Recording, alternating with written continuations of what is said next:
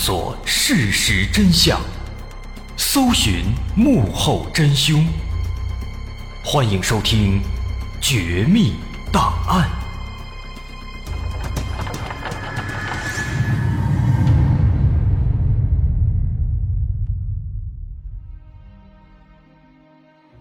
还原事实，探索真相。欢迎来到今天的《绝密档案》，我是大碗。在二零一五年，美国国家航空航天局，简称叫 NASA，他们曾经举办了一场 3D 打印大赛，第一名的奖金是十万美元。当时很多人看到这个比赛之后，就感到非常奇怪：你 NASA 明明是搞航空航天的，没事办什么 3D 打印的比赛呢？而且奖金还这么高，这拿着纳税人的钱，这干嘛呢？明显不务正业啊！很多人都这么认为，但其实很少有人发现这场比赛的微妙之处。这场 3D 打印比赛的要求呢非常奇怪，要求用 3D 打印技术来制造一栋房子，这栋房子至少要有92平米，要有足够的空间。来容纳一些大型的机器设备，而且还要能够容纳四个人在里面生活。此外，还必须要方便打印组装，用时需要很短。最奇怪的是呢，这个 3D 打印房子材质要求使用玄武岩，要能够防紫外线，能够隔温。那最终，NASA 将以功能的完整性。房间的布局、可行性和美学价值作为评判标准，在经过了四年的角逐之后，在二零一九年的时候，终于这比赛选出了冠军，是纽约的一个叫做 AI Space Factory 的公司。这家公司花了三十个小时的时间，设计了一栋 3D 打印的房子，拿到了十万美元的奖金。那这个比赛是不是有点奇怪啊？确实是有一些奇怪，尤其是材质要求使用玄武岩。我们可以透露一下，其实火星地表的地质材料就是以玄武岩居多。再结合防紫外线和隔温的要求，大伙估计就能猜到了。这个比赛呢，实际上就是在秘密的征集移民火星之后的建筑方案。如果有朝一日在火星上生活了，这房子应该做成什么样的？那这个冠军作品呢，确实也非常优秀。从外观上来看呢，房子是一个圆柱形，这个建筑可以防紫外线，有非常好的隔温效果。里面有厨房、睡眠舱、浴室，还有车库以及健身和娱乐场所。看起来在火星上生活啊，应该是没有问题。而且最高级的是啊，这栋房子里还预留了种植。和养殖的空间，可以解决食物问题，有菜，有肉。所以说啊，美国人还是有心机啊，假装是一个比赛，实际上是一个科研项目，绝了。所以美国他们为什么煞费苦心的想办法要在火星上盖房呢？好像对火星非常积极嘛。其实啊，不光是美国，我国也非常积极。就在两个月前，二零二一年五月十五日，我们在去年七月二十三号发射升空的天问一号火星探测器，在历经了十个月的飞行之后，也已经成功的在火星登陆了，拉开了我国自主火星探测的新纪元。而且不光是我国，其实连阿拉伯联合酋长国也是非常积极的。很多人都不知道。在天问一号发射的三天之前，二零二零年七月二十号，阿拉伯联合酋长国通过日本的三菱重工，也向火星发射了一个探测器，名字叫做“希望号”。这个探测器会在七个月之后进入火星的环绕轨道，然后收集火星大气的相关数据，比如大气成分、温度、气候情况等等这些。当然了。他们还没有到能够登陆的地步，能够登陆的目前就只有我国和美国。不过呢，阿联酋方面啊也放出了豪言壮语，他们说准备在二一一七年正式登陆火星。不过，他们这一次发射啊，确实也是中东地区第一次往火星上发射探测器。所以说，能看到探索火星，目前是很多国家都想做的事情。确实，在天问一号和阿联酋的希望号成功发射之前，在火星周围和火星地表上，能够看到的只有美国的东西，相当于火星的探测在此之前被他们给垄断了。那当时美国这边一看中国和阿联酋接连发射探测器了，他们也坐不住了，于是，在天问一号成功发射一周之后的七月三十号，美国又一次向火星。发射了新的探测器，不过人家这个探测器啊更高级一些，叫做毅力号。这个毅力号在今年二月的时候就已经在火星上降落了，比我们还要早三个月呢。那这时候有人可能会问了，为什么我们的天问一号比毅力号发射的早七天，可是人家却比我们早到了三个月呢？他们二月到的，我们五月才到。啊，这倒不是说咱们这个技术上差很多，主要是因为啊，天问一号和他们的毅力号，我们的任务不一样。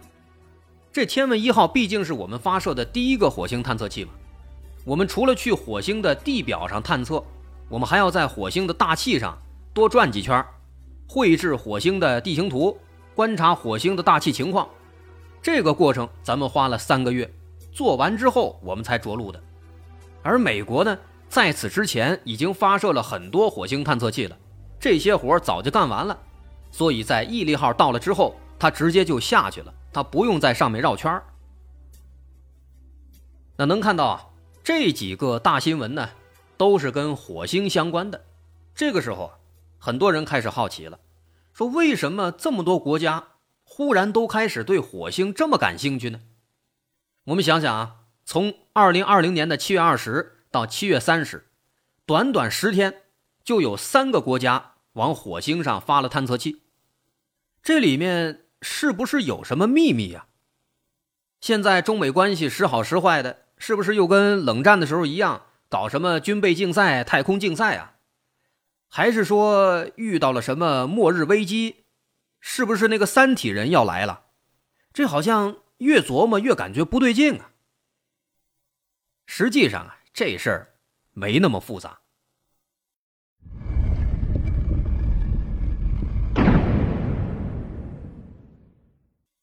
这事儿呢，确实没那么复杂，也没必要多想。大家之所以都选择在这几天往火星发射探测器，其实就只是因为这几天地球离火星是最近的，下一次再这么近就得到二零三三年了。所以说。这是一个千载难逢的好机会，只要技术足够，都会赶紧往天上发一个，不然以后再发射的话，那距离就更远了，难度就更大了。那话说回来，现在我们自己的火星探测器都已经到了火星了，那么网上疯传的一些有关火星的秘密，是不是即将揭晓啊？是不是唾手可得呀？这个确实是这样。曾经我们花了两期时间专门研究火星上的金字塔和人面像之类的，这确实是一些非常有趣的话题，但是事实却往往给我们当头一棒。就比如之前传言的说那火星上那个人面像山丘，说那个山丘长得跟一个人脸一样，怀疑是火星人做的。那这事儿有那么神吗？当然没有了。其实就是因为早期美国的那些火星探测器上，他们的摄像机还不够好，再加上阳光角度等等问题，最后拍出来形成的一个误会。随着时间流逝，一个又一个新的探测器都飞过来了，能发现那一片号称是火星人面像的山丘越来越清晰了，那根本就是一个普通的一个山丘，跟人面像一点关系都没有。当然了啊，除了什么。火星金字塔呀，人面像山丘啊，提到火星，一些奇闻异事的爱好者们肯定还会想到一个人，这个人叫做波利斯卡，人称火星男孩。一提到火星男孩波利斯卡，他的第一个标签就是预言家。但是波利斯卡和其他那些所谓的预言家呢，还不太一样。首先，他叫火星男孩，他自称上辈子是火星人，现在是火星人转世变成地球人了。其次呢，据说他甚至得到了霍金的称赞，评价还非常高。最后，他才是一个预言家，曾预言了人类的三次比较大的灾难。啊，他有这么多的标签。那么，有关这个波利斯卡，咱们在前面一定要先放结论。这是一个彻头彻尾的一个骗子啊，可以这么说。尤其是我们的火星探测器登陆了火星之后，他的那些言论啊，可以说也不攻自破了。那今天咱们就稍微的来分析一下，说这个波利斯卡呢，可真的是不得了。一九九六年一月十一号出生在俄罗斯，九零后。根据俄罗斯《真理报》在二零零四年三月十号的报道。啊，这份报道呢，也是世界上最早的有关波利斯卡的报道了。报道里说，波利斯卡天赋异禀，从小就处处异于常人。出生后十五天就能抬头，六个月就会说话了，两岁就已经可以熟练的写字、阅读和画画了。但是这个说法，说实话，其实也没那么夸张。六个月说话，这也不奇怪啊。一般的孩子六个月确实已经可以说一些简单的单词了。两岁写字，这确实是不大现实，因为医生说了，三岁之前孩子的手指关节发育不成熟，如果这个时候让孩子写字的话，极其容易导致手指变形，甚至导致畸形，而且这种变形是不可逆的。但是咱们看看波利斯卡的照片吧，他四肢健全，手脚发达。这怎么看都不像是两岁就开始写字的。不过报道里说啊，最离谱的事情发生在波利斯卡八岁的时候。有一天晚上，波利斯卡和大人们一起在野外露营，大伙在聊天的时候啊，波利斯卡忽然站起来，向周围的人们宣布：“他说，大家安静一下，其实啊，我来自火星。”人们听了都傻了，怎么着？这孩子要上天啊，是不是发烧了还火星？那说完了之后呢，这孩子就在那儿开始滔滔不绝了，说自己前世其实是火星人，当时呢他还坐着飞船来过地球，那个时候啊地球上有一个大陆叫做利莫里亚大陆，这个利莫里亚大陆上面有着发达的文明，但是后来呢这块大陆上发生了大洪水，沉入了印度洋。那再然后呢？他们火星上还发生了一场战争，他在其中不幸遇难，死了以后，波利斯卡就在1996年转生成为了地球人。他在这儿呢提到了利莫里亚，那咱们就来说说这个利莫里亚文明。利莫里亚文明呢，其实是在一些古代的文献当中记录的远古文明，它和姆大陆、亚特兰蒂斯、根达亚文明。并称为四大远古文明。但是呢，从和它并称的这三个文明，我们就能够发现啊，这个所谓的利莫里亚文明，其实是非常不靠谱的。简单说啊，目前还没有任何证据能够证明利莫里亚大陆它是存在过的，它只在一些古代传说和诗歌里面出现过，除此之外，没有任何的依据。所以说，这个利莫里亚大陆不靠谱。对于它呢，有一种非常有力的探讨是这样的：目前关于地壳结构和运动公认的假说是大陆漂移说，啊，认为地球上的大陆呢原本是一块整体，后来随着地质运动逐渐分裂成了现在的样子。所以说，我们看世界地图能够发现各个大洲好像都能够拼到一起，拼成一块儿。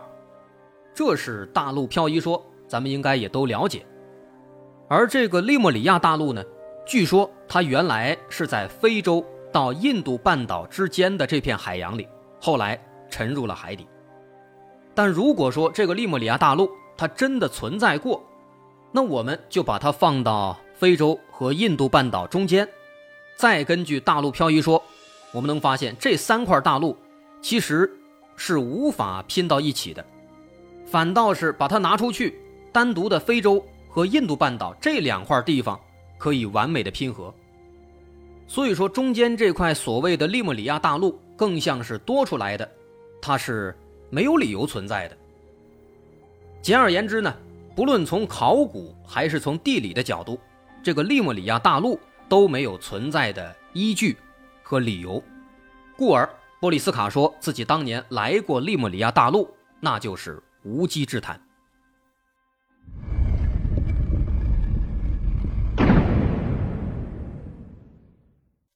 在最早的对波利斯卡的报道当中，详细记录了波利斯卡对火星文明的描述。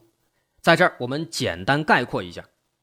波利斯卡说，他们的火星文明是非常发达的，以前生活在火星的地表，后来因为战争等等原因，他们的大气层被破坏了，只能移居到火星的地下。然后呢，波利斯卡就经常到地球来搞科研，那意思他们可能是想移民地球。他还详细介绍了自己乘坐的飞船，说他们已经掌握了可以接近光速的技术，所以呢，他们的飞船非常快，从火星到地球，歘一下就到了，一瞬间就到了。